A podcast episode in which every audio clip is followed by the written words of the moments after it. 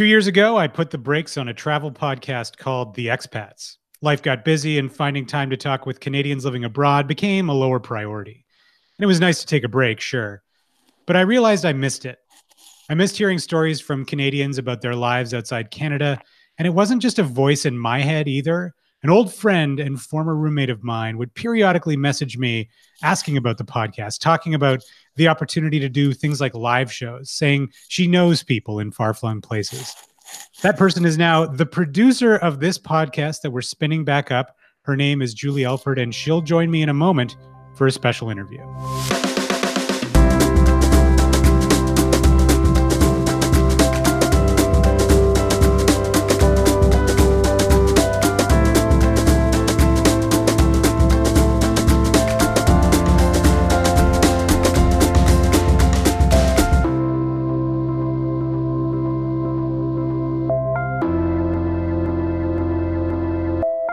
Welcome back to the podcast that used to be called The Expats.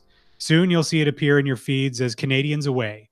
And I am once again your host, Adam Rozenhart, based out of Edmonton, Alberta, Canada. Julie Elford is a well seasoned traveler, an extrovert, and the new producer of this show, Canadians Away. Julie, thanks for joining me and for helping bring this podcast to life. Hi, Adam. Thanks. So you're a you're a seasoned traveler, certainly from my perspective. When were you first bit by the travel bug? Okay. First time, I think um in all honesty, I I almost didn't get into university um because I was accepted in to um where I think I was accepted into U of A. I really wanted to go to MacEwan. And so when I didn't right away get accepted into MacEwan, I thought, you know what, maybe I'm going to, I might go traveling instead.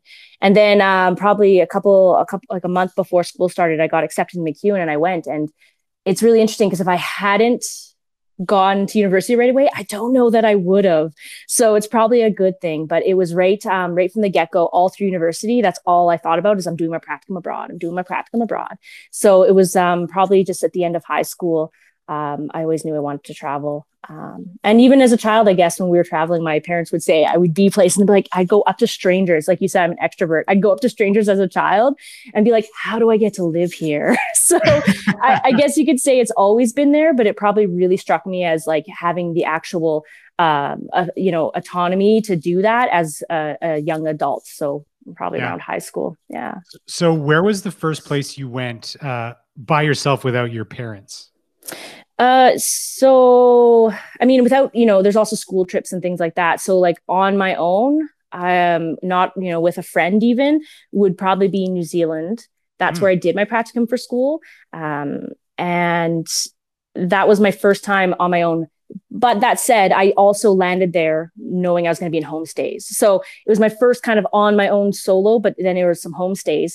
Uh, and then from there, you know, uh, traveling from there is kind of when it was more and more on my own. I did a lot of solo travel. And as a female, there's of course always interesting stories that come with that.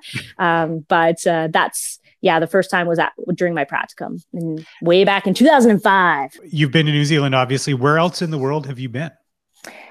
Um, well, I won't list them all, but I, I mean, it's probably been around 30 or so countries. Um, wow. the ones, yeah, the ones I've stayed and lived in though the longest. So I have, um, lived and worked abroad. Uh, I did New Zealand, Australia, uh, Thailand were probably kind of the biggest, longest stays. And then also in Europe, I just kind of whole Europe tour and lived in Scotland and worked there for a while. Um, so yeah, lived and worked in, uh, I guess, a few different places. And then, uh, you know, Central America, um, lots of places that I still want to go as well. So yeah, for sure. yeah. and when you were when you were staying for these sort of longer stays in some of these countries, did they feel like second homes, or was maybe they did feel like second homes, but was Canada always the place you were going to return to? Yeah, it's so funny. So I know there's a brand out there that says still in Edmonton. I really should get one of those shirts because um, I was born and raised in Edmonton. And yeah, I, I, I, kind of referred to it when I talk to people as a boomerang. Like uh, the first time I went away to New Zealand, I had friends who thought I was never going to come home. they just thought Julie's going to go away, meet somebody, and she's going to go stay and live abroad. And and it's not I, I, I keep coming back. So like i can say it's like a boomerang. You go travel go check places out go live somewhere for a while and then come on back.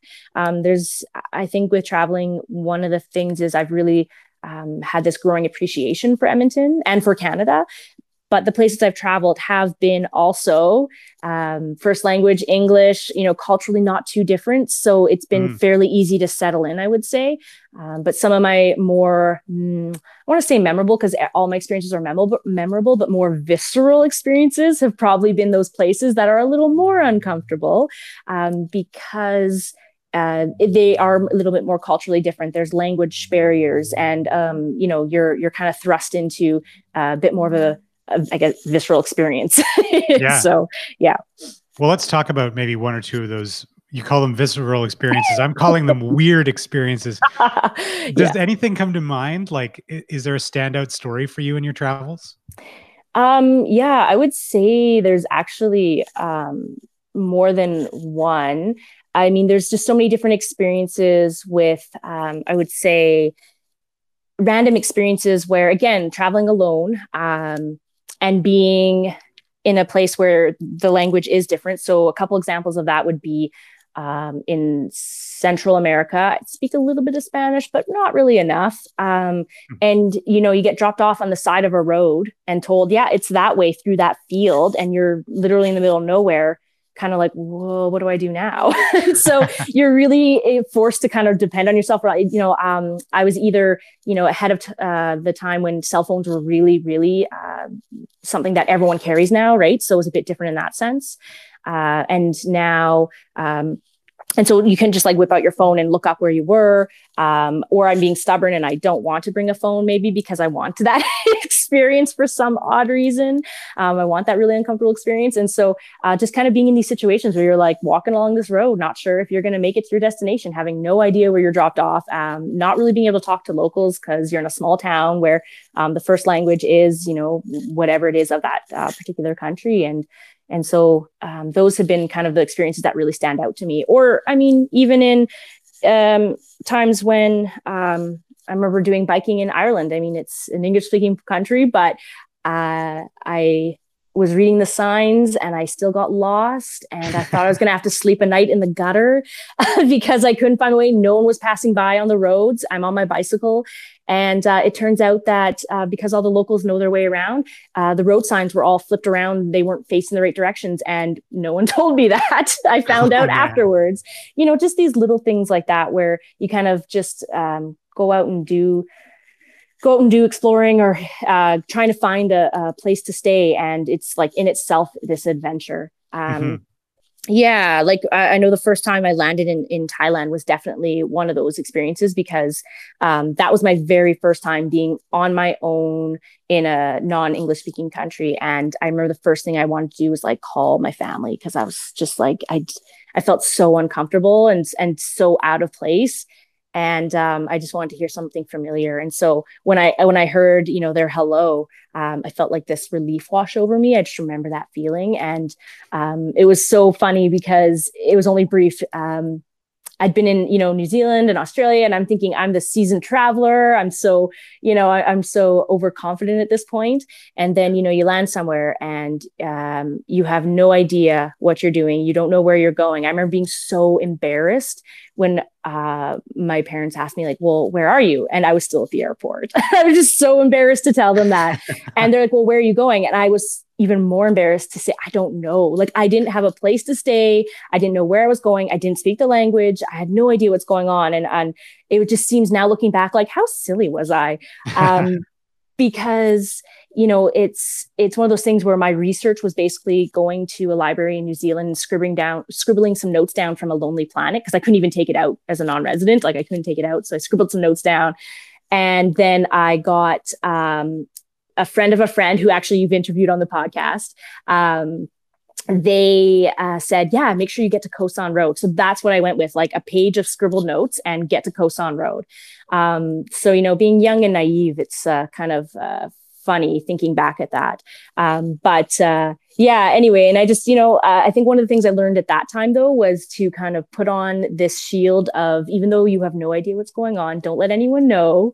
and just pretend you know where you're going, you know what's up, and just like walk with confidence, look straight ahead, pretend you know what's going on. And I've kind of used that throughout my uh, travels uh, solo, and just pretending I know what I'm doing.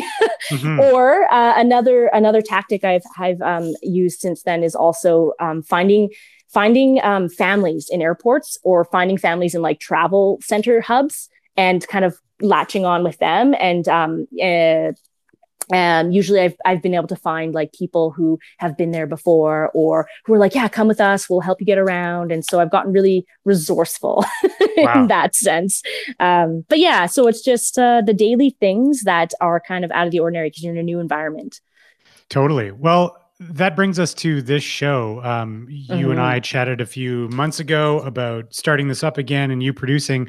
What was it about? What was it that interested you uh, about producing the show?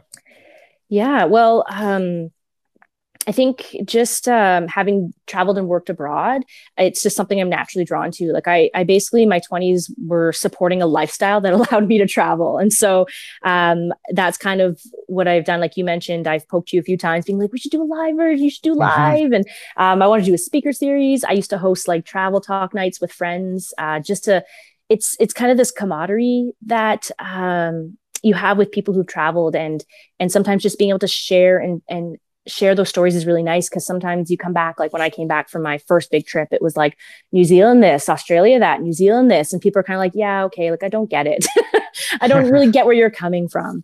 And yeah. so um, you know sharing those stories and and having people kind of to talk with who have had those experiences um, it has been it's, it's just a really nice thing. Like even again another one of your your uh, I guess the uh, guests on the show mentioned I went to visit them when they were away, and they they said, you know, it's really nice because now when I get home, you're going to be able to know what I was talking about. Um, mm. You're going to know about that little shop. You're going to get how I got my groceries at the market. I drive my scooter there and you know get my groceries, and you're going to understand that. And so just that um, sharing is is really fun. But I think for listeners, it's really important. Like there's so many different ways to travel and work abroad. There's not one way. Um, you know, there's really formal. You can go on tours if you're just traveling. You can do work exchanges, and there's companies that actually help you um, do all the paperwork and do all that if you're going to work abroad. Or there's the really informal ways, which I know I've heard um, lots of different stories on the podcast around that. Is you know people just showing up, sort of mm-hmm. like that's kind of how I've I've done it. I've showed up in places and then applied for jobs and learned that um, you know that sometimes they look for different things in different countries and and you learn kind of the hard way but um, there is that method too is just showing up so totally um you know you've mentioned uh, a few times this this friend of yours that i've spoken to uh, did an episode with her in the original series yeah. and she she came back to canada so we interviewed her again to find out mm-hmm. what her experience has been like since then so are there any other um, places that we go to this season because you've been booking all the guests mm-hmm. that you're looking forward to hearing about in particular um I don't know necessarily about the place specifically, but I think it's more to just the stories of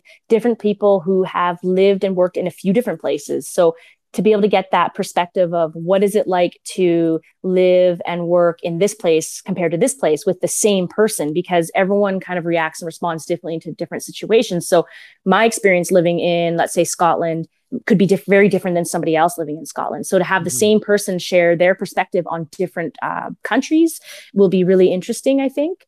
Uh, yeah. And also the reverse culture shock as well. So the example you were just talking about, you know, um, having somebody who's lived away for a few years uh, and then to come back into re you know re-enter where they grew up that culture and to see kind of now they've been away for so many years what is that like coming back to this? And so i think that'll be really interesting. So more just around the experience different types of experiences uh, people have and the different ways they're experiencing um, the same person's experience different places.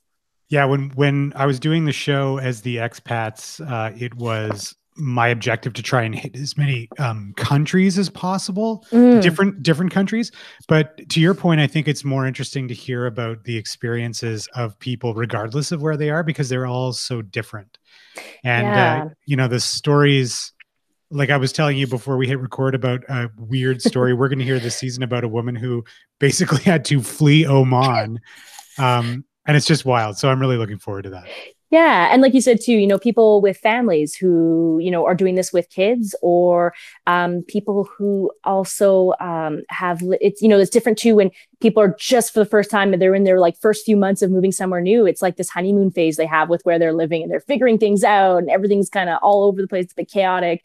Um, versus somebody who's lived somewhere for 10 years or four years or uh, whatever the case is, and they've maybe started a business. Um, like, you know, there's one, I know we have one where they they actually they've lived there for many years, they've started a business. And so what's that like being like, you no longer feel like an expat? This is like your new home. Um, and so yeah. I think some of those stories would be really interesting as well. Yeah, awesome. Well, thanks so much for joining me for this quick preview, Julie. You're very welcome, Adam. I'm looking forward to hearing everyone's stories. Right on. And stay tuned. We start releasing episodes in a few weeks, starting with an interview I did with Lauren, a Canadian who's lived in South Korea, Panama, and most recently Bali, but who had to come back to Canada at the beginning of the COVID crisis to have her second child. I've been your host, Adam Rozenhart. Julie Elford is our producer. If you haven't already, make sure you subscribe to Canadians Away uh, wherever you download your podcasts, and make sure you leave us a nice, juicy five star review. That would help us a lot. Thanks so much for listening, and we'll catch up again with our season premiere in a couple of weeks.